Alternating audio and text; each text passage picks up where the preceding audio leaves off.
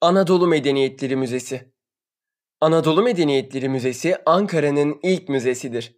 Paleolitik çağdan itibaren Anadolu topraklarının özgün eserlerine ev sahipliği yapan Anadolu Medeniyetleri Müzesi iki tarihi binadan oluşmaktadır. Bu tarihi binalar Osmanlı dönemi yapıları olan Mahmut Paşa Bedesteni ve Kurşunlu Hanı'dır.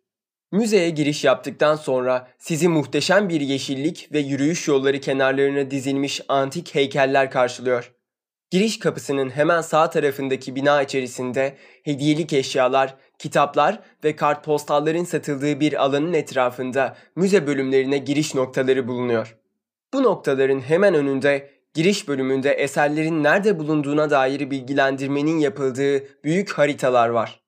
1997 yılında Avrupa'da yılın müzesi seçilen ve özgün koleksiyonlarıyla dünyanın sayılı müzeleri arasında bulunan Anadolu Medeniyetleri Müzesi'nde tüm eserler kronolojik olarak ayrılmış bölümlerde sergilenmektedir.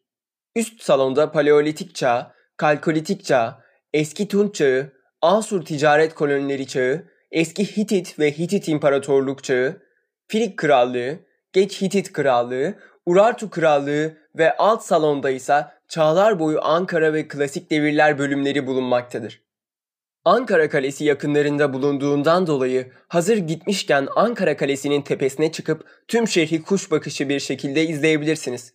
Kaleden inerken Erimtan Arkeoloji ve Sanat Müzesi ile Rahmi Koç Müzesi karşınızda kalacaktır.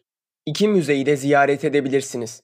Çevredeki kafelerde şehrin tarihi sokaklarında kahvenizi yudumlayabilirsiniz.